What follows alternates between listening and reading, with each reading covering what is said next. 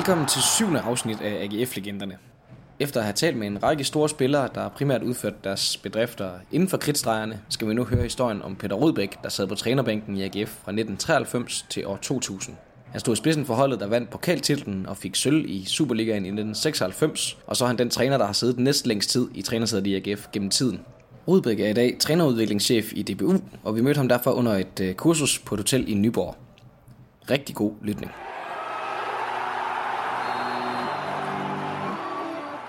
Kapitel 1. Vejen til trænerbænken. Peter, øh, tak fordi I måtte øh, komme forbi her i øh, Nyborg, hvor vi mødes stod lige ned til noget kursus. Ja. Og er jo i dag træner udviklingschef for DBU. Ja. Og inden vi lige starter hele præsentationen, så vil jeg lige præsentere dig for lytterne, så alle er helt med på, hvad vi har med at gøre. Du var cheftræner for AGF fra 1993 til år 2000, og øh, stod i spidsen for holdet, da vi vandt den øh, seneste titel, nemlig pokaltitlen i 96, hvor vi også fik øh, sølv ja. Ja. i øh, ligaen. Og du er også med til at være en bronze med holdet som øh, træner. Derudover så er du kåret til årets træner i Danmark to gange.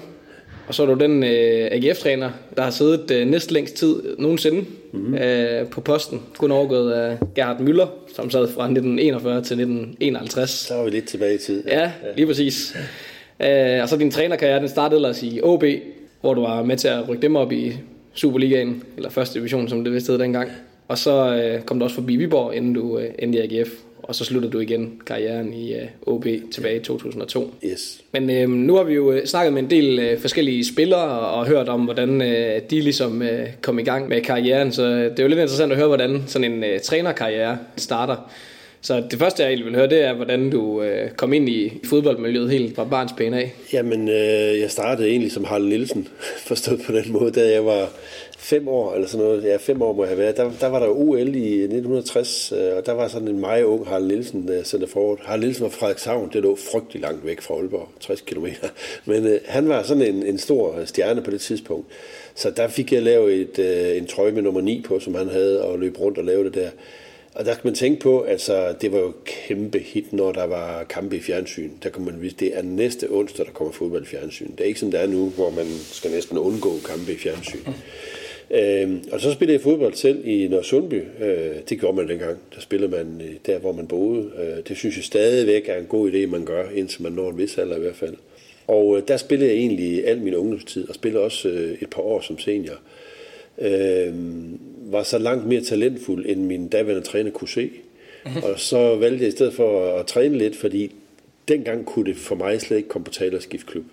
Det var lidt anderledes. Det lyder meget gammeldags nu, ikke? Men altså, dengang spillede man for en klub. I dag synes jeg, der er mange, der bare spiller i en klub. Og det, der er en kæmpe forskel. Det er ikke for at lyde gammel, men det, det, det er sådan den der udvikling, der er taget. Ikke? Og så trænede jeg ungdomshold øh, helt ned i det, der hedder Miniput. Det må så være under 10 år nu. Ikke?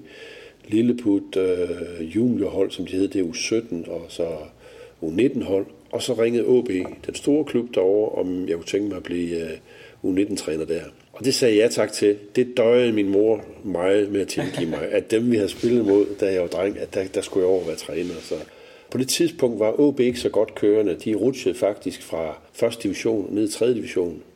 Øh, og så, ja, jeg, jeg tror det var fordi de manglede penge, så spurgte de om, øh, om jeg kunne tænke mig at blive øh, førsteholdstræner. Og så det sagde jeg ja til. Jeg var kun 27 år. Det, der var gået forud for det, det var, at du havde været ungdomstræner. Kun ungdomstræner. Altså, og slu, godt- ganske vist de sidste fire år som U19-træner. Ikke? Ja, Et år i Nørresundby og tre år i OB. Så holdet, inden jeg fik holdet, så stod de øh, to kampe fra rykken i Danmark serien med OB. Det er jo ikke til at forstå nu. Øh, men jeg blev så træner der og havde en, nogle, nogle ledere, som øh, selv havde spillet på førsteholdet. første. Børge Bak var min holdleder. Øh, der var Kjeld Torst, der var en hel masse andre. Sådan, der var nogen, der har den alder, kan huske, det var store koryfærer. Der var seks på holdet, der var ældre end mig. Og det, det synes jeg er skørt at tænke på i dag, men jeg, jeg så ikke noget problem i det. Så vi var dygtige og heldige, og vi rykkede efter to år op i anden division, og efter to år mere op i første division. Så jeg var der syv år, og så, ja, så skulle jeg, så skulle jeg prøve noget nyt. Så, så det gjorde jeg. Så, så kom jeg til Viborg, og var der i tre og halvt år, øh, og sluttede faktisk, det var fantastisk. Den sidste dag, jeg havde i Viborg, der rykkede de i Superligaen. Det er en god start på øh, de første to øh, seniorklubber, du træner der. Er der noget særligt, der inspirerer dig til at blive uh, træner der til at starte med? Ej, men jeg tror, det ligger i, det, jeg tror, det ligger i blodet, for jeg kan huske allerede dengang, jeg var, da jeg var dreng, der, der, der elskede jeg at lave træningsprogrammer, og der spillede man jo meget gadefodbold, eller hvad sådan noget hed. Mm. Øh, og der blev jeg sådan, uden vi talte noget om det, så blev jeg sgu egentlig ham, der var træner. Øh, det, så, så jeg har godt kunne lide sådan noget. Altså, øh, og dengang var det jo også sådan, hver gang vi havde et, et eneste øjeblik i over, overskud, så vi spille. Ikke? Så jeg tror, det var det, det kom af. Så, og så hang det også sammen med, at jeg, øh, jeg gik på lærerseminariet, så det var fin praktik at få. Øh, og møde rigtige mennesker, i stedet for bare at høre om det på seminariet øh, og træne der. Så det var en kombination af det. Og så, og så har jeg det der konkurrencegen, som gør, at jeg havde lyst til noget mere og noget mere og noget mere. Så, så sådan var det. Var der et bestemt tidspunkt, eller det kom så helt automatisk med, at de tilbød dig øh, at blive uh, træner for, for seniorholdet, det her med, at du ligesom ved, at okay, det er trænervejen, jeg skal gå? Ja, men jeg tror, det, det, det gik jo det, det gik jo lidt på Nordjysk rimelig godt med de, det uh, U19-hold, jeg havde i OB, og der var flere af de spillere, som, uh, som rykkede op i seniorafdelingen, efter jeg har haft dem det første år. Uh, Søren Larsen har spillet rigtig mange førsteholdskampe derefter. Henrik Vande spiller rigtig mange førsteholdskampe. Uh, Lasse Skov var der også. Uh, så så der, der har vel været et eller andet med, at de har tænkt, at vi skal prøve noget nyt, uh, og vi skal prøve så ham den unge der. Uh, jeg synes, det var ufattelig modigt af, af OB. Øh, men det er da glad for den tillid, jeg fik dengang. Var der noget øh, særligt, sådan, som du som træner lagde vægt på, når du kom op der, som en ung træner kunne forestille mig, det man måske lige skal sætte sig i respekt? Altså, det var jo det var meget fodboldagtigt. Det var jo meget med at planlægge træning og øh, oplæg til kamp og, og så videre, og så videre. Øh, og i dag er det, jo, er det jo meget, meget mere med presse, end det var dengang. Men, men det med pressen har jeg jo aldrig følt var det store problem. Øh, jeg har ikke altid været enig med den, men, men jeg har ikke taget det som en pestilens. Og det, det ser jeg også til træner i, i job, jeg har i dag med at uddanne træner. Hvis I ikke kan lide at omgås pressen, så får I et helvede. Altså, man, man skal kunne øh, lide at forklare sig, og, for, og forklare hvorfor, og være åben, og øh, prøve at smile mere, end man ser rigtig red ud, og alt det der. Og så tror jeg, det har ligget også i mine gener, at, øh, at jeg interesserer mig faktisk for andre mennesker. Og det vil sige, at... Øh, at jeg snakker jo jeg snakker meget med spillerne. Mm. Hvad synes du om det, og hvad det er grunden til, at vi gør sådan og sådan. Og det tror jeg i realiteten er grunden til, at jeg kunne, uden at tænke så meget over det, håndtere, at seks mand på hold var ældre end mig. Det, det, det tror jeg. Fordi hvis jeg havde prøvet at køre en sådan lidt mere diktatorisk øh, styreform, det tror jeg ikke var gået. Du er nødt til at være en uh, gensidig ja, respekt der. Ja. Og selve skiftet der til Viborg, det var, var det også bare sådan for at prøve noget nyt så efter? Egentlig så havde jeg tænkt, nu har jeg haft, øh, nu har jeg haft det job i lang tid i OB. Jeg skulle egentlig have stoppet efter fem år. Øh, og så skulle jeg have været øh, konsulent i, eller hvad hedder sådan noget. Øh, jeg skulle stå for talentafdelingen. Og så skulle der komme en træner, der hed Tom Kølert, som var i Brøndby. Ja. Men han fortrød, og så sagde OB til mig, at de havde talt med spillerne, og de var enige om, at de, de havde fundet en ny træner. Og det var mig. Øh, det var der ikke meget nyhed i, men, men så sagde jeg, så skal der ske noget nyt, og så fik vi faktisk indført halvtidsprofessionalisme. Det lyder også helt skørt i dag, men det var et kæmpe spring fra at være øh, fyraftensproffer til at være bare halvtids. Men efter de syv år, så sagde vi, nu, nu er det nok. Altså, nu, nu, nu, skal vi prøve, nu skal I prøve noget nyt, og jeg skal prøve noget nyt.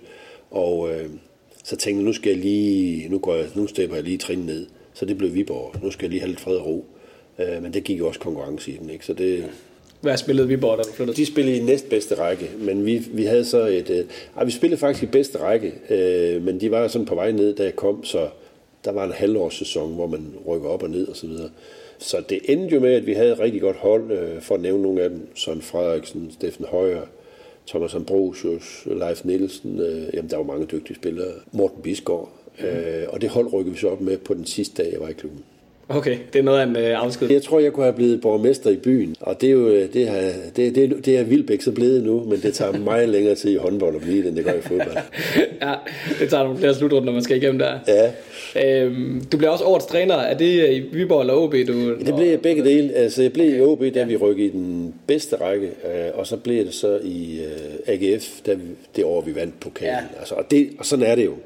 Altså hvis det går rigtig godt, så, så, så får man årets topscorer, han hedder Torninger, man får årets spiller, man får øh, Tøfting og Picnic udtaget til landshold, og træneren han er den bedste i hele verden. Ikke?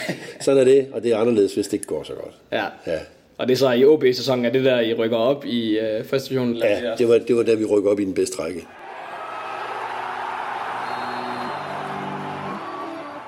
Kapitel 2. De første år i AGF. Nå, men hvis vi så har skiftet til øh, AGF, er der nogen, noget, der gør, at det lige bliver AGF? Du leverer jo godt. Ja, men det er det, er det faktisk, fordi øh, jeg havde en, en rigtig god bekendt, som senere er blevet noget mere end bekendt. Øh, Jens Hamsen. Mm. Vi kendte hinanden sådan lidt der, øh, og han ringede til mig, han var næstformand, tror jeg, han, han var næstformand i AGF, og ringede så til mig, øh, puh, hvad har det været omkring december, øh, året, halvåret før jeg, skulle, jeg kom til AGF, og spurgte, om jeg kunne være interesseret i at komme til AGF. Og øh, der havde vi, og jeg tror, at Zambe var med os, øh, der havde vi øh, sådan tre møder på Fladbro Kro ved Randers, og snakkede rigtig godt igennem, hvad er det handler om, og hvad er AGF for en klub, og hvad er det, de vil, og så videre. Og det synes jeg var helt vildt seriøst, at man kunne gøre det på den måde. Så, så jeg var faktisk hooked på, og vi blev enige om, at, at det kunne vi godt finde ud af. Vi skulle lave en stille og rolig plan for, hvordan det skulle være. Og det er ikke let i AGF at lave en stille og rolig plan. Men, men det var vi faktisk enige om. Der var bare det, den udfordring, at min kontrakt løb øh, til udgangen af 93. Så AGF skulle faktisk købe mig fri okay. øh, i Viborg det sidste halvår. Og det gjorde de så. Og det er jo også atypisk, at, man så, at jeg så fik lov at fortsætte med holdet og rykke op den sidste dag. Nå, så de køber dig fri? Øh, køber faktisk. fri allerede i januar og februar. Og så fortsætter du så? Og så fortsætter så, øh, og der tror jeg i dag, at øh, ja, det er sådan en lille svirper, jeg giver nu. Der er det blevet så businessagtigt, at hvis klubber ved det, så er der så mange inden fra erhvervslivet nu, der siger, at så er hans hoved et andet sted, så er der ud af vagten nu. Og det, det må jeg bare sige, sådan er træner ikke. De er ærekære. De vil jo gøre det bedste til, til den sidste dag, og det var det bedste for mig og for Viborg, at den dag, vi rykker op, så røg jeg en stor cigar, øh, som symbolisk og sagde tak for den her gang. Det var fantastisk. Øh, og det kan da godt være, at de rykker op alligevel, men det gik så godt for holdet, at, øh, at det har også været svært for spillerne, tror jeg, at hvis, hvis, hvis de har smidt mig ud øh, på det tidspunkt. Ikke fordi jeg er en verdensmand, men fordi vi kendte hinanden godt, og vi havde et godt forhold. Ja, bevare noget ja, ja, ro. Og... Ja. Så, jeg kom, øh, så jeg kom til, jeg startede der i AGF i sommeren 2000, nej, 1993. Hvordan øh, var det der, netop når du siger, at de øh, rykker op der i den sidste kamp, der er ikke noget tidspunkt, du fortryder, at du lige pludselig skal til AGF nu, når det... Nej, det er det ikke, fordi altså, for mig var det vigtigt, at det foregår på en ordentlig måde, øh, at man, man siger tingene med planlagt. Og, men, vil jeg så sige, man kan ikke gøre det på samme måde i dag. Det har jeg også antydet. Man kan ikke mm. gøre det på samme måde i dag. Da jeg for, skulle forlade AGF også, der, der sagde jeg også til dem, i god tid, nu, nu er det nok, når jeg har været der syv år og det blev meldt ud meget tidligt, at jeg skulle til OB bagefter. Det må jeg så sige, det kan omverdenen ikke håndtere. Så hvis det er i dag, så venter man så lang tid som muligt, og så går man dagen efter. Øhm, og det, det er bare blevet sådan, at der er nogen, der aldrig har set andet, så sådan skal det være. Ikke? Men jeg synes, det er, ja, det er sgu på jysk, det er lidt træls der, sådan, at man ja. ikke kan gøre det på en ordentlig måde. Ikke? At trænerne egentlig godt kan kapere den. Der ja, det, det er helt sikker på. Ja, ja, men man skal ikke sige det i alt for god tid, det er det helt med på, men, øh, men altså, Øh, det, det er bedre at gøre ting planlagt. Ja. Men ja, du kommer der til øh, AGF i, uh, i 93, og det er jo så ja. årene efter, uh, altså, ja, efter 80'erne, hvor uh, vi har vundet en masse ting, og ja. Lars Lundqvist efterfølgende også blevet træner har vundet ja. pokalen i 92. Ja. Øhm, så det er også et succesfuldt hold, du kommer ind på, øh, på der. Hvordan var det at skulle, skulle tage ja, det pres? Men det, det, er rigtigt nok, det er rigtigt nok, det var succesfuldt, og det var utroligt flot, de vandt pokalen for øvrigt i Aarhus på Aarhus Stadion. Men, men det hører også med i billedet, at der har været nogle år, hvor turneringen jo var sådan, at efter efterårsturneringen kunne man rykke ned. Og i hvert fald et par af de sidste år havde man været nordeuropæisk mester i, i AGF, lige at lege fire svensker og nordmænd i de sidste fire kampe, og så redde de det hele. Ikke? Og det, det er jo fint. Det er jo altid, at det er sådan, men det er jo ikke videre langsigtet. Så det var der, vi stod, og vi kom til at stå i samme øh, problemstilling øh, i efteråret 93, øh, hvor vi lå til godt at, at kunne komme i, i fare. Og der aftalte jeg med øh, formanden Måns Bøjder og næstformanden Jens Harmsen, jeg synes, det er bedst, at vi kører med det hold, vi har, og kører det videre, og så må det gå, som det kan gå. Okay. Og det kan jeg huske, en af spillerne sagde til mig, det, det er fantastisk, det vil jeg aldrig prøve før. Der er nogen af os, der plejer at blive sat til side i de sidste fire kampe. Og det tror jeg gav lidt ekstra, men det var jo nervepirrende, fordi jeg tror, det var næst sidste kamp, eller sidste kamp, der skulle vi faktisk møde Viborg i, i Viborg, og vi skulle vinde. Og forestil dig, at jeg lige er taget fra Viborg og kørt dem op i den bedste række. Så det var... Det og hvordan lå Viborg der? Jamen, de lå jo og slås om det. Det var okay. dem eller os, som, som det var, ikke? Altså, og det ender med, at vi vinder 2-1. Øh, og det kan jeg i hvert fald huske, uden at skal beskrive, hvordan det var. Der var mange ledere og, og fans i AGF, der var rigtig, rigtig glade for det. Og, og jeg havde det også helt, helt mærkeligt inden i. Altså, selvfølgelig handler det om, at det hold, jeg har, de, øh, de klarer sig. Men et, et, et halvt år, eller hvad var det, fem måneder før, havde de stået og klappet mig ud af Viborg Stadion. Øh, det følte jeg ikke, de gjorde den eftermiddag der. Men de var heller ikke efter mig. Det var, okay. bare, det var bare lidt, øh, det var lidt mærkeligt. Og rykker de så ned, Viborg? Eller? Som jeg husker det. Okay. Ja, det er en af de uh, lidt hårdere situationer, ja. men det, det følger selvfølgelig med. Hvad bliver dit det primære fokus sådan rent uh, fodboldmæssigt, da du kommer til AGF uh, med en ny trup? Og, uh... Jamen, der sker jo det, at, uh, at uh, det, det første halve år, altså AGF havde været i kæmpe økonomiske problemer lige inden. Og det betød, at man havde lavet aftaler med spillerne, som, som gjorde, at de kunne få lov at forlade AGF forholdsvis billigt. Og det betød jo, at øh, Søren Andersen i løbet af efteråret øh, forsvandt, mens han var topscorer mm. i Superligaen. Det betød, at øh, Stig Tøfting et stykke tid efter også var væk, og det betød, at Claus Thomsen også var væk. Og det var de øh, tre, som havde været på UL-landsholdet øh, i 92, tror jeg det var. Ikke? Men, men det er der sgu da ikke nogen, der snakker om, når man spiller nedrykningskamp, at lige nøjagtigt de tre var væk. Mm. Øh, måske ikke lige i den kamp, men, men i løbet af ret kort tid var de. Men, men det betød så også, at vi skulle til at bygge noget nyt op. Og der ser jeg egentlig den fantastiske historie øh, i AGF. Det, det, var i, det var 94, som var et forfærdeligt år. Øh, det, fordi forsæsonen var gratis, fordi man ikke kunne rykke ned. Dem, der skulle rykke ned, de var rykket ned der, den kamp, der jeg snakker om. Ikke? Ja. Så der tog vi en beslutning, at nu prøver vi at køre et hold sammen og finde det rigtige hold. Og, og det kan man ikke gøre som træner, hvis ikke bestyrelsen er med på det. Og der synes jeg, jeg havde to af de største øh, ledere overhovedet øh, i Bøjder og Hamsen. Jeg havde meget tæt forhold til Jens. Der, der formåede vi i løbet af den sæson at øh, spille nogle nye ind på holdet. For at nævne nogle af dem, Martin Jørgensen, kun 17 år, Dennis Sim, 16 år. Og øh, der tror jeg, det var godt for mig, at jeg ikke boede i Aarhus, men kørte ud af byen hver dag. Okay. Fordi der, der, var, der, der var godt nok kritik. Så, der, ja, okay. så det, der, der, det er bedre at læse noget andet end Aarhus Stifttiden i den periode. Ikke? Øh, men jeg kan da godt forstå, øh, og det er jo en del af AGF's øh, måde, det, det er jo fedt, man har ambitioner. Øh, men det, det hjælper nogle gange at kigge sig i spejlet og hvis man er en kat, så dur det ikke, hvis man ser en løve derinde. Det gør det altså ikke. Nej. Det, så, så man er nødt til at være lidt realistisk. Og det synes jeg, ledelsen var, og det synes jeg, spillerne var, og det synes jeg, en stor del af omgivelserne var. Men der er jo altid nogen, der, der ligesom putter, det kan ikke passe det her, og vi er den næststørste by osv. Men det har jo ikke noget med holdet at gøre. Og så kom 95, hvor vi, øh, vi begyndte at få et rigtig godt fodboldhold. Og vi havde mange spillere på prøve. Øh, jeg synes sgu ikke, det var nogen af dem, vi skulle have. Men Lige pludselig i samme uge, øh, så var Stig hjemme fra Hamburg, og så en høj nordmand, der hedder Hort Flo. Og så sagde jeg, det, det er dem her, det er dem, vi skal have. Ja, så resten, det, det er mere eller mindre historie. Men så var det også begyndt at ligne et hold, der var spillet sammen.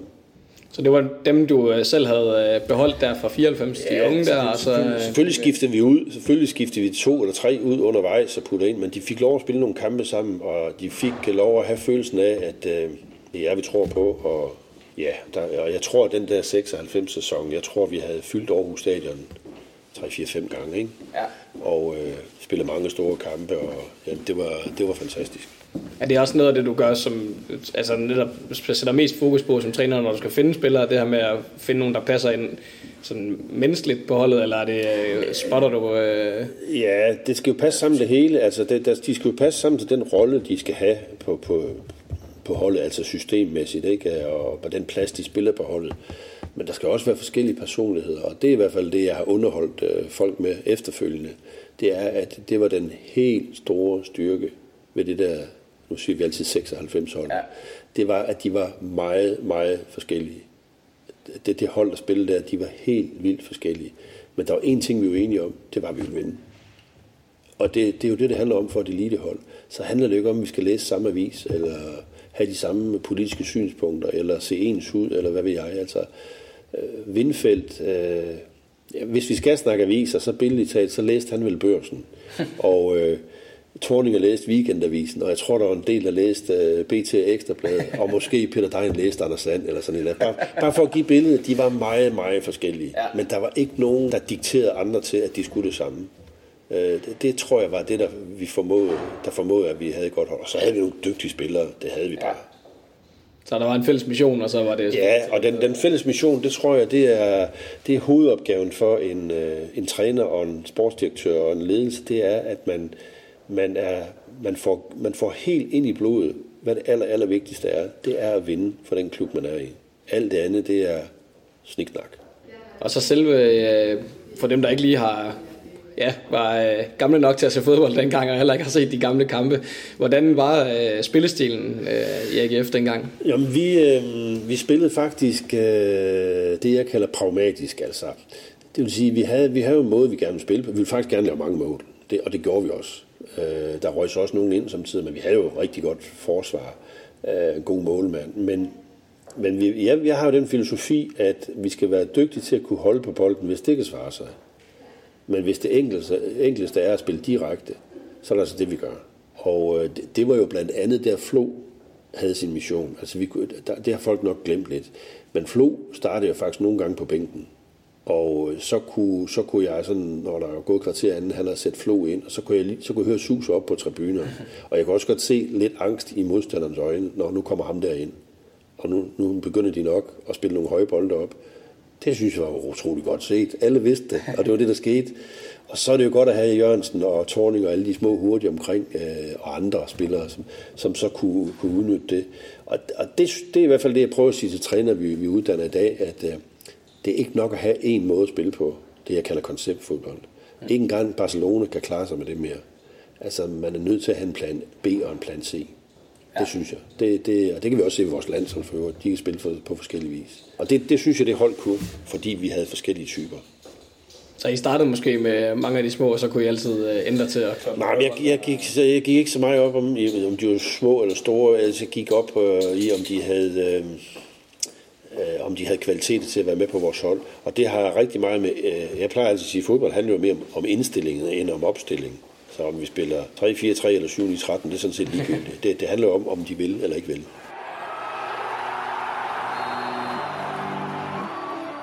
Kapitel 3. Successæsonen i 96. Hvis vi så netop tager øh, sæsonen der 96, øh, altså i 94 ender i nummer 8, som du nævner, og så øh, i 95 bliver det nummer 4, og så 96, som er ja, den nok øh, din bedste sæson vel, som træner vel nærmest, og øh, også øh, den bedste AGF har haft øh, siden. Øh, der bliver øh, pokal øh, guld, og der bliver en anden plads i ligaen, ja. tæt på også at blive en, øh, en førsteplads der. Ja. Hvordan oplever du øh, indgangen til den sæson øh, oven på fjerdepladsen? I Jamen det var, altså fjerdepladsen var jo flot, det var alle glade for, at vi var stolte af det. Vi kunne have fået, vi kunne have fået bronze ved at vinde i Aalborg i den sidste kamp, en, en gammel klub der. Ja. Øh, men de kunne vinde guld ved at vinde. Så okay. de, de vandt jo så på en enkelt øh, lang bold i første minut, som øh, Erik Bo han øh, scorer på, og så kørte det bare derfra. Men pyt nu med det, fjerdepladsen var vi egentlig meget godt tilfreds med. Det atypiske var, at fjerdepladsen det år ikke gav adgang til Europa. Det er meget sjældent, fjerdepladsen ikke gør. Men der var nogle omstændigheder med pokalvinder og sådan noget. Som, det, det, det, det, det hang ikke sammen. Men året efter, der får vi en fantastisk øh, sæsonstart ved at Jamen, jeg tror, vi vinder de første 3-4 kampe, blandt andet over, blandt andet over Brøndby. Det år vandt vi. Vi spillede mod Brøndby fire gange det år, og vandt tre og spillede en uafgjort. Bortset fra finalen, vi vandt. Så den folk kan huske, det er den, vi spiller 3-3 på Aarhus Stadion. Ja, og, og det kan jeg også godt huske. Ikke? Jeg tror, at det er en af de bedste kampe, der har været spillet i Superligaen. Altså både spillemæssigt og underholdningsmæssigt videre. Men alle kan jo huske, da Måns Krog går med frem og scorer til 3-3, nærmest i overtid og folk siger, at det var der, de mistede mesterskabet. Ja, men det er kun delvist rigtigt. Man kan sige, at vi mistede to point der. Men som træner kan jeg huske en uge hen i april, otte dage hen i april, hvor vi mistede seks point. Og det var til tre midterhold, hvor vi spillede uafgjort i en uge, hvor Stig Tøfting var skadet. Ja. Så, så det var egentlig en præstation, at vi var med helt til sidst, fordi vi fik, øh, som jeg husker det, rigtig, rigtig mange point, både Brøndby også. Ikke? Men symbolet på sæsonen, det var jo den 3-3-kamp. Det er rigtigt nok, det medgiver jeg. Men det var ikke, det var ikke der, vi tabte. Vi, vi vandt bagefter, og de spillede en uge gjort og så videre. Det var meget tæt. Øh, den største præstation var, øh, udover at have en rigtig, rigtig god sæson, var vel i virkeligheden at rejse sig efter at have tabt 3-3 til fire dage efter i parken og vinde øh, 2-0. Ikke? Ja. Så Brøndby OB på fire dage, der samlede vi rigtig mange tilskuere. Først i Aarhus fyldt hus, og så, ja, jeg tror, der var, der var vel over 30.000 i parken. Ikke? Hvad siger du til spillerne efter sådan en øh, 3-3-kamp der? Jamen, jeg tror ikke, der er så meget at sige, fordi altså, hvad, hvad er det, en træner skal sige? Skal han, øh, skal han, skal han skal ud? Eller skal han bare stå og sige, vi kommer igen? Eller hvad skal han sige? Jeg tror, spillere selv godt ved, hvordan det er. Men det handler jo så om ret hurtigt, det vil sige allerede mandag, at sige, nu, nu kommer der noget nyt, øh, og det, så må vi lære det. Og ja, som jeg husker det, så talte vi ikke ret meget om den kamp. Okay. 3-3 kamp. Øhm, fordi vi kunne jo godt have sagt, var, var, skulle vi have, var der en, der skulle have sparket den over på vedløbsbanen til sidst, i stedet for at give et hjørne, eller hvordan skulle man have gjort? Det bringer jo bare ikke noget, fordi vi skal jo alle sammen spille øh, fire dage efter. Så vi, øh, det jeg kan huske fra vi bedste valg, det var, at vi forlod Aarhus, øh, hvis nok allerede mandag eller tirsdag, og tog til Store Kro i Nordsjælland, og var der, fordi jeg kan godt forestille mig, hvordan det har været for spillerne at gå rundt i Aarhus, ja. og høre, have hørt på, hvad de skulle have gjort. Så der, der valgte vi simpelthen at sige, at vi, vi, vi tager væk nu. Og så lavede op til den kamp der derovre. Og det var så til gengæld fantastisk med alle de Aarhusianere, der var på, i parken, og havde en god dag, og en god hjemtur og en god nat også. Ja, lige præcis. Det har nok haft uh, helt en god uge ja, efterfølgende, sikkert. Ja, det var det et eller andet, I greb anderledes an så til pokalfinalen, end I havde gjort til uh, turneringskampen? Nej, sådan en, en, en anekdote, som, uh, og de blev jo ikke ringere, som tiden går. Uh, det var, at uh, dengang, der var det i hvert fald sådan, at vi i AGF havde uh, uh, jakker slips på til kampen. Ikke mens vi spillede, men når vi kom. Altså for, og der var sådan lidt blandt nogle af spillerne, hvorfor skal vi det? Og så videre. Der har jeg forklaret dem, prøv det er fordi, det er en festdag det er en festdag, når vi spiller. Derfor skal I se ordentligt ud, tror jeg. Og, øh, derfor har vi jakke og slips på. Sådan er det. Og øh, da de så går ned ad trappen på Store øh, Kro og skal ind i bussen, så står Ben Wagman, der er direktør, og så får de en øh, hvid nellike lige op i reverden. Så de lignede jo sådan et, øh, det de var, et vinderhold, der skulle ind i bussen og spille i parken. Og da vi kommer derind, så står de med deres nellike og deres slips og deres jakkesæt, og så kommer Brøndby i det, jeg kalder slaske røv joggendragt. Ja. og de begynder sådan, nå, I er nok shined ud i dag, var. Og så er der en af vores spillere, der siger, ja, vi regner med, at det bliver en festdag. Der var linjen ligesom lagt. Og hvis du ser billeder af holdet, der blev fotograferet, mens vi hører nationalmelodien inden og så så er det jo let nu at sige, men altså, det de udstråler, det, det er, vi kan simpelthen ikke tabe det her. Kan du huske, om I lavede nogle øh, sådan taktiske ændringer undervejs i kampen, som gjorde, at, øh, at I kunne køre den hjem? Ja, vi, øh, som jeg husker det, så fører vi 2-0 pausen. Og det vil sige, at øh, Peter Dein scorede det første mål på hovedstød. 18 år scorede på hovedstød. Og så siger han i pausen til mig, at han, har, han er dårlig lyske, eller hvad det var. Øh, og fysen kigger på ham og siger, at der, der er ikke noget galt. Men der tror jeg igen, man skal sådan lige tænke over, hvad der er, hvordan er det nu, Dein han tænker her. Og, og jeg kan i hvert fald huske, at jeg tænkte, det han egentlig siger, det er, nu har jeg lavet mål i første halvleg. Hvis jeg spiller anden halvleg også, så jeg risikerer, at jeg kommer til at koste det. Okay, ja. ja. Så, så, så en spiller, som har det der og er så ung, som ikke siger det, men måske tænker, jeg vil godt ud nu. Så ham tog jeg ud. Ja. Og så satte jeg Dennis Sim på samme alder, 18 år ind. Og Stenisin var en meget dygtig spiller, men var sådan måske bedre end Dejen var rent defensivt. Så det var jo også et lille signal til, at øh, nu, nu er vi tilfreds med 2-0, men det gør vi ikke ved at stille os ned og forsvare. Mm. Men altså, som anden halvleg skrider frem, så, så bliver tilskuerne gladere og gladere for 2-0, og det gør vi også. Og Brøndby tur ikke for 11. Og en lille sjov ting til sidst, Måns Krog var på vej op af, af banen til Jørgenspark, hvor Ebbe Skovdal så vinker ham hjem. Okay. Han vil ikke at han går med frem igen. Øh, det synes jeg var klogt gjort, fordi det, vi kunne risikere at gå op og til 3-0 på sådan en, ikke? Men, og så havde ballet været fuldstændig slut. Men det var også et signal om, at de satte sig nok ikke helt vildt. Nej. Men når jeg kigger på, hvad spillere vi havde, nu har jeg lige siddet rost, at, at vi havde et godt hold. Det havde Brøndby altså også. Så det var... Øh, I dag er jeg rigtig stolt over, at vi kunne, øh, vi kunne klaske dem tre gange og spille uafgjort en gang. Ja. Men, men det var jo også fordi, der var, der var nogle førerhunde på holdet, som på en, en god måde kunne, kunne sige, så er det nu, og nu skal de have, og nu skal der ikke være tvivl og så videre. Ikke? Du, hvis, ikke man har, hvis ikke man har de der ledertyper på et hold, så går det jo ikke. Netop det med øh, ledertyper og, øh, og have nogle forskellige øh, typer på holdet, hvordan tøjler du det? Er der noget... Nej, men jeg, jeg havde jo en, øh, for at nævne nogle af dem, som var øverst i hierarkiet, som det hedder. Og vi prøver at lave et ordentligt hierarki, ikke, ikke sådan et dumme, dumme hierarki. Nu, ellers så banker jeg der alt det her. Altså, mm. det, det, er jo, det er jo dum snak. Øh, men men øh, altså, der er jo ingen tvivl om, at Vindfeldt på sin måde, Stig på sin måde og Picnic på sin måde er store personligheder. Øh, og dem snakker jeg da meget med øh, individuelt, øh, men også sammen. Og, og, og de var meget forskellige. Øh, men, men de kunne jo sådan, hvis der var alt for meget, så kunne de jo, øh, om jeg så må sige, styre truppen. Ikke? Så eksempelvis er der en, var der en ung spiller, der, det har jeg hørt bagefter, var der en ung spiller, der kom og sagde til dem, jeg synes, vi træner for hårdt. Så sagde de bare, du holder bare din kæft, og så går jeg nok før i seng. øh, og, og sådan er det jo ikke i dag. Altså, der tror jeg, at nogle gange, de går til træneren, og kunne man ikke dosere det anderledes, og mig selv og mig selv og min madpakker, hvad ved jeg. Men det styrer de jo selv ind i omklædningsrummet. Og jo mere et hold selv kan styre på en god måde, jo bedre er det for træneren. Fordi jeg er jo ikke deres far, jeg er jo ikke deres onkel, jeg er deres træner. Men de må jo selv tage ansvar for, at, øh, at ting kommer til at ske på en ordentlig måde. Ikke? Og hvis ikke de har en form for selvjustits, øh, så, så er det svært. Hvis den eneste, der skal sætte på plads, det er træneren, så bliver det svært.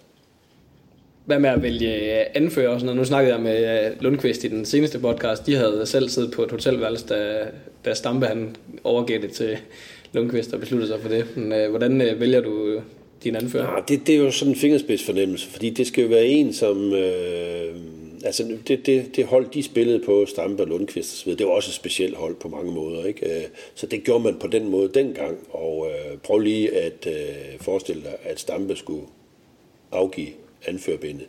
Det, det tror jeg ville være dumt, at en træner siger, det sådan, der. Ikke? Mm. Øh, øh, men, men i, i vores tilfælde var det anderledes, fordi vi skulle have en ny anfører på et tidspunkt. Og der skal træneren gøre op med sig selv. Skal det være holdet, der skal vælge ham, eller skal det være træneren? Og der valgte jeg, at det var træneren. Men det er jo selvfølgelig ud fra, måske, jeg kan ikke huske, det er måske en snak med en eller to eller tre spillere, øh, og der går jeg jo ikke rundt og snakker med 24 spillere. Øh, så det er jo noget med, at han skal være holdets mand, det skal være en, de står bag, men han skal også være klubbens, og dermed min mand. Anderledes kan det ikke være. Og hvem var det så valget øh, faldt på? Der... Det var Vindfeldt. Det var Vindfeldt, ja. ja. Og det, jeg er ikke tilhænger af målmænd, de anfører, men han havde nogle, øh, han havde nogle kvaliteter, som gjorde, at, øh, at han kunne den der del af anførerrollen, som han nu var to, men der er jo ingen, der er i tvivl om, at øh, Picnic dirigerede det, han skulle dirigere, og Tøfting dirigerede det, han skulle dirigere, og det er jo det, der er stærkt ved holdet. Det var, at der er flere, der tager ansvar. Ikke?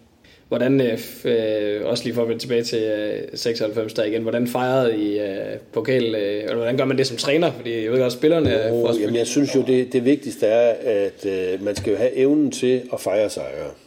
Øh, det behøver bare ikke tage en uge jo. Øhm, så, så, så selvfølgelig øh, var vi glade, og selvfølgelig fik de øh, nogle bajer og så videre. Sådan skal det være. Og det bliver nogle gange overdramatiseret, at øh, hvis ikke du spiser bananer hele tiden, fra du slutter en kamp til den næste kamp, så går det nok ikke. Men igen, det har noget med indstilling at gøre. Og, og hvis de godt kan styre det, de gode spillere, jamen, så, så er der ikke den store udfordring i det. Der er jo ingen grund til at gå skilte med det, men altså, efter forholdsvis ordnede forhold, og det, jeg synes også, det vil virke mærkeligt, at man vinder pokalen, øh, og, og Aarhus er glade, og spillerne er glade, og så bare står lige sådan nogle uh, træmænd. Altså, så det, selvfølgelig gør man det, men øh, i øvrigt var det hold rigtig gode til at øh, også have den sociale del. Øh, og det, det, efter kampene på Aarhus Stadion, jeg kan næsten ikke huske, at vi tabte kampe fra 4, 94 og frem, men det gjorde vi så.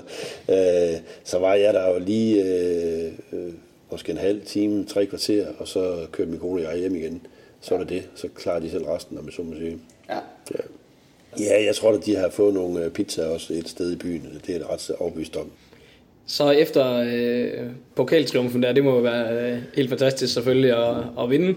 Er det noget, du kan mærke sådan i, øh, i Aarhus og byen, øh, da i 90'erne nok begynder trods alt at komme lidt mere presse på og så sådan nogle ting? Ændrer det sig i forhold til, at du bliver et mere kendt ansigt? Ja, men det, det gjorde Men Du, du kan også huske dengang, der, der var noget helt specielt der i de år, øhm, 94, 95, 93 måske også. Men i hvert fald det accelererede der, der midt i 90'erne. Det var, at TV2 var den helt store fodboldkanal. Så det vil sige, hver aften, så var der TV2, eller hver søndag aften, så var der TV2 på med, med fodbold. Altså, og der var vi højt eksponeret, rigtig, rigtig eksponeret. Og Aarhus er jo en, en medieby, forstået på den måde, at der er, for det første er der mange medier der, og for det andet så er der en journalisthøjskole. Så der er jo altid journalister på AGF. Ja. Hvorimod i Viborg, der, der ringede de samtidig og kom måske om fredagen, når truppen skulle udtages. Lidt det samme i OB, ikke? Øh, men, men AGF vil altid være meget hype omkring, på grund af det der. Så det kunne selvfølgelig tydeligt mærkes. Selvfølgelig kunne det det. Men så mødte jeg, det var jeg meget forblødt for over. Det var ikke så tit, jeg var nede i byen øh, i Aarhus, men, fordi vi trænede. Men, men når jeg var dernede, så var der, så var der modne mennesker, der stoppede mig og sagde, det var godt, I vandt. Det gør, det gør stolt af Aarhus igen. Der kunne man mærke, at klubben også... Øh... Helt, helt vildt. Det betyder så meget for, for Aarhus selvforståelse, at, at selvom man siger, at det er ligegyldigt, det er kun fodbold. Ja, ja, men det er den vigtigste af alle uvigtige ting. ja. Og hvordan var det, boede du i, øh, blev du boende i Aalborg i ja, de her år? så kørte jeg frem og tilbage de seks gange om ugen. Øh, og det, det var for øvrigt en fordel, synes jeg, fordi det gav mig så anledning til at sidde og reflektere over, hvad vi skal lave til træning, og hvad der er sket i dag, og så videre, og have tid til at tage din mobiltelefon håndfri. øh, og øh, så det, det, gav mig, det gav mig rigtig meget tid til ja, noget, man måske ikke har tid til, hvis man bor lige stenkast derfra. Fik du tilbud fra andre klubber øh, på det her tidspunkt, efter at have leveret godt i, ja, samtlige klubber? Der ja, det, går, det, det, kan jeg jo, det kan jeg godt sige nu. Der var, der var nogle øh, udenlandske tilbud, og der var også nogle fra indland. Øh, og der var også nogen, som vil købe mig fri og alt muligt andet. Men igen, det lyder jo totalt gammeldags at sige. Men altså, mit svar var jo, prøv at høre, jeg har en aftale med AGF. Og det er der, jeg er lige nu, og, og sådan er det. Og der vil jeg sige igen, altså havde det været i dag, så har, så har folk nok kigget sig rundt og sagt, jeg tager sgu det der. Og, sådan, og det kan jeg på en måde godt forstå, men tiden var en anden, og det kom overhovedet ikke for alvor ind i mine overvejelser. Så der var loyaliteten i Ja, en aftale er en aftale, og sådan er det. Og så ved jeg godt, at de købte mig fri i, øh, i Viborg, men, men det var alligevel i så god tid, at, øh, at det gik ud over planlægningen. Kapitel 4. Afslutningen på AGF-tiden. Hvis vi går videre, så, så slutter I nummer 3 i 97, så der går det jo øh, på papiret i hvert fald stadig godt. Og så ender I nummer 8 og 10 i øh, henholdsvis 98 og 99. Hvad er det for en ændring, der sker der, øh, hvis du Jamen, selv... Den, den, jeg synes, den er ret øh, elementær. Den, den er, at øh, i 596, der kommer den her berømte Bosman-dom, som gør, at spillere står frit efter kontraktudløb. Og den kom jo til at gøre ondt på AGF, fordi der var mange spillere, der havde kontraktudløb, enten i 96 eller i 97. Så vi mister vel cirka et halvt hold efter 96 sæsonen. Hvor tidligere der var, havde klubben stadig første ret til at ja, forlænge. Ja. ja, og så mister vi et halvt hold mere i 97. Så det var egentlig ret godt gået i 97 at få bronze og nå tre runder hen. Fire runder. Vi nåede tre runder i europæisk fodbold. Uh, blev slået ud på to uger gjorde det mod uh, Twente efter at have slået Nantes. Nantes, det var helt vildt, at vi kunne slå dem. Uh, og vi skulle have mødt Atletico Madrid i næste runde, men vi har simpelthen ikke kunne stille 18 mand der på det tidspunkt. Okay. Så, så det var rigtig godt gået, men enhver kunne godt se, hvad vej det gik. Og enhver kunne også godt se, at øh, vi havde nok ikke så mange penge, som for eksempel Silkeborg havde på det tidspunkt. Så, så det, var, det var udslag af en, det jeg vil kalde en ansvarlig øh, ledelsespolitik omkring lønninger, en ansvarlig politik omkring, at man lavede ikke længere kontrakter, end man havde penge til. Og det var sådan en bøjder, Jens Harmsen ting. For ja. der det var ved at gå galt nogle år før. Og så er det jo let udenfor at stå og sige, hvorfor har de ikke lavet nogle længere kontrakter? Jamen det var på grund af det, og så kommer Bosman lige midt i det hele. Så det gjorde rigtig, rigtig ondt på AGF. Øhm, og hvis jeg skulle have været egoistisk set i bagspejlet, så skulle jeg nok have sagt ja til nogle af de tilbud, vi lige har snakket om. Men det gjorde jeg bare ikke, og det har jeg sådan set ikke fortrudt et sekund. At, at omverdenen så ikke altid kan se det, det er der ikke nok at vide. Jeg tror, der var mange i uh, AGF, der var fint tilfreds i hvert fald. Uh, men selvfølgelig så når, du, uh, når vi frem til, uh, til den her fyring, uh, der kommer i, i 2000. Ja det er jo lidt en trænerslåd, øh, i hvert fald i moderne fodbold, ja. øh, at, øh, at de netop bliver, bliver fyret, men kan du huske sådan optakten til det, eller hvordan det... Nej, men altså, vi havde jo ikke så specielt god sæson, og så tror jeg lidt, den, den, den gik lidt i gang, den der, jeg skulle til OB bagefter, ikke? Det var aftalt, eller? Ja, det var, okay. det var ude der. Ikke? Jeg skulle egentlig have et halvt års pause i efteråret øh, 99, så skulle jeg starte i OB. Øh, eller 2000 var det. Men, men øh, nah, min udlægning er, at øh, AGF havde fået ny ledelse. Og det vil sige, øh, de to ledere, blandt andet jeg har omtalt positivt, øh, de var der ikke mere på samme måde. Øh, og så var der kommet nogen ind, som havde været der en tre måneder eller noget i den stil. Og de valgte så at sige, øh, du slutter nu. Så det er fint nok. Det, det er jeres valg. Øh, og jeg valgte også at sige til mig selv, hvorfor skulle jeg begynde at, at svine en fantastisk klub til, øh, over at tre-fire mennesker havde taget den beslutning. Om den er rigtig eller forkert, det ved jeg ikke. Det, det, det er også ligegyldigt. Hvad var det, der øh, gjorde, at du allerede var i forbindelse med OB der? Jamen det var, at øh, Lykke Jacobsen, han havde ringet til mig i meget, meget god tid før og spurgt, om, øh, om jeg kunne tænke mig at være træner i OB, når jeg engang sluttede i AGF. Så sagde han, jeg ved, at jeg skal slutte i AGF, når jeg har været der syv år. Så, så der er OB der selvfølgelig et, et issue. Og så, det viser også lidt om tiden, eller i hvert fald viser måske lidt om mig. Så spurgte jeg, men har jeg afklaret det med Hans, Hans Bakke? Fordi det, jeg kan ikke fordrage det der, at man går i stedet for en anden, uden at, at de har afklaret, hvordan det er. Og det havde de så. Men, øh, så vi aftalte faktisk, øh, ja, som jeg husker det, så var det måske allerede halvanden år før, at jeg skulle til OB, når jeg sluttede i AGF. Okay. Og så ventede vi helt til, der manglede et år med at sige det. Også af hensyn til AGF, og, og dem fortalte jeg da for øvrigt lige med det samme, øh, hvordan det var. Men det var så omkring, der, der kunne man ikke håndtere det. Kapitel 5. De sidste trænerår. Vi lige tager selvfølgelig øh, afslutningen der i øh, OB, der når du så, hvad er det så to sæsoner, du når slutter af 202. Hvad gør, at det bliver der, karrieren ligesom slutter? Nej, det gjorde, at øh, der, fik jeg også, der, der fik jeg også et hold. Der, det viser også, hvorfor at OB havde vundet en mesterskab i 99. Og jeg kom tilbage i 2000.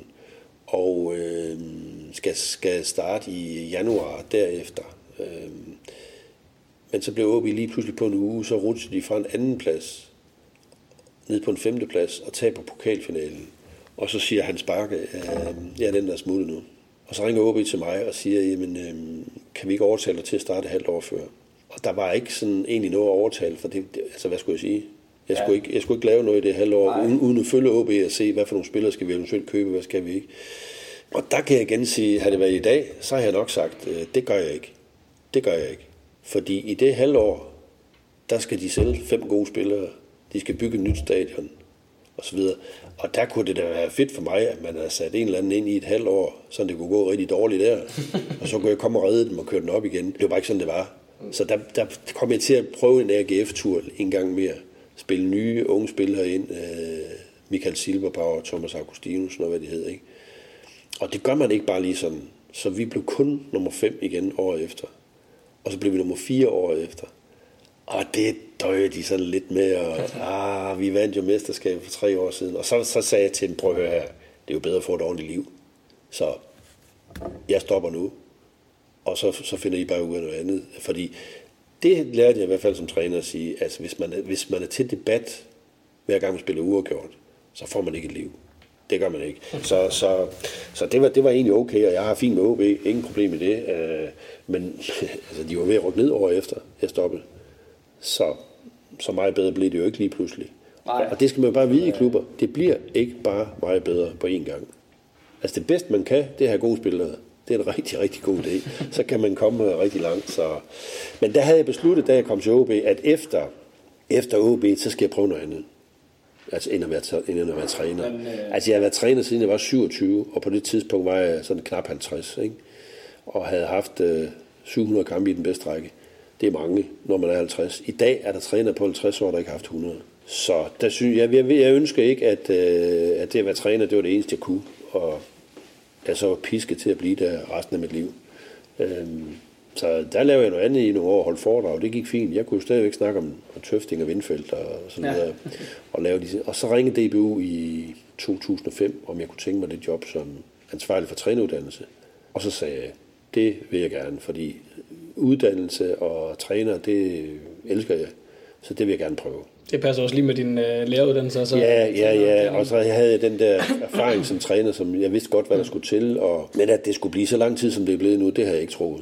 Så nu er du øh, Nu er du godt ind i det efterhånden. Ja, det vil sige. Det vil sige. Ja. Nu har jeg været der i ja, 13, 13,5 år, ikke? Så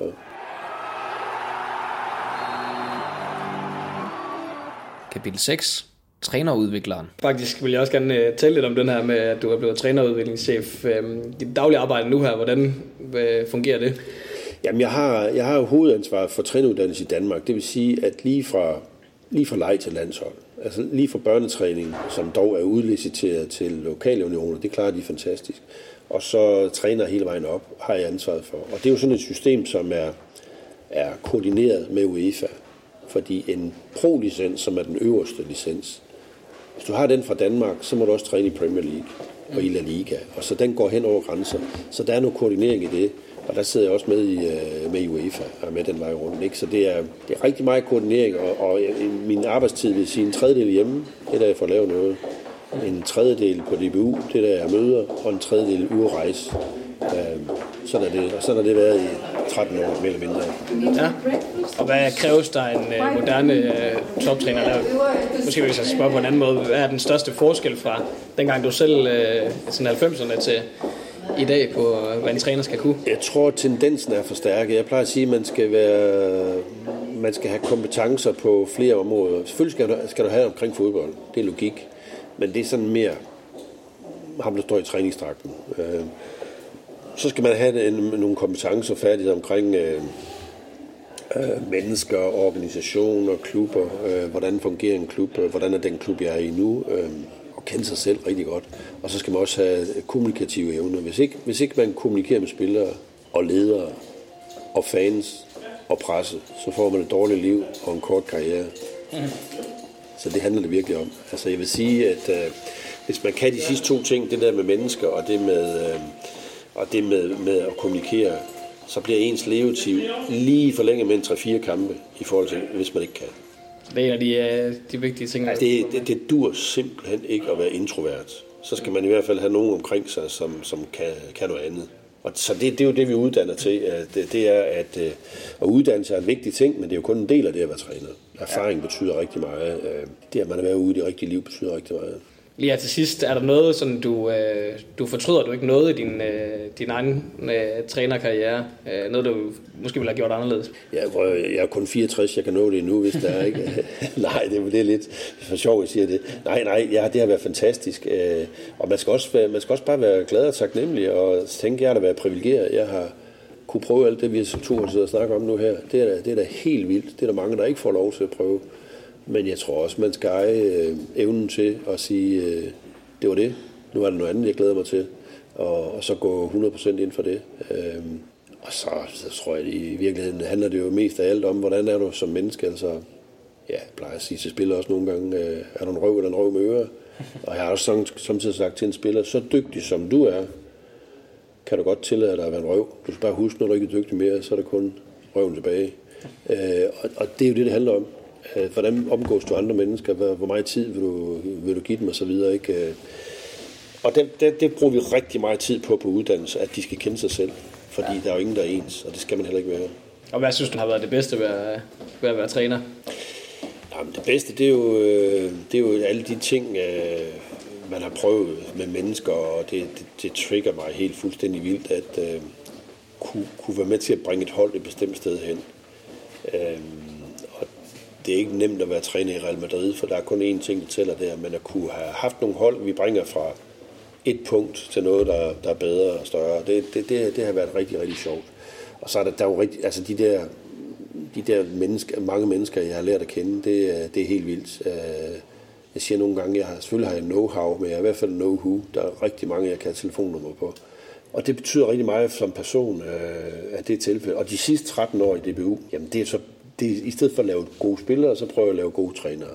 Så et eller andet sted, så, så er jeg jo med uh, stadigvæk til at, at påvirke uh, topfodbold. Og så må jeg sige, specielt de sidste år igen, uh, uden fodbold har jeg jo ikke uh, set så mange destinationer i Europa, som jeg har set her. Så du fik også lige nogle uh, eventyr der? Ja, det må jeg sige. Det må jeg sige. Ja. Jamen, uh, Peter, jeg tror, det var, det var alt, hvad jeg lige havde forberedt i hvert fald. Ja, det var hyggeligt. Det synes jeg også. Og alt, alt, alt det bedste til AGF.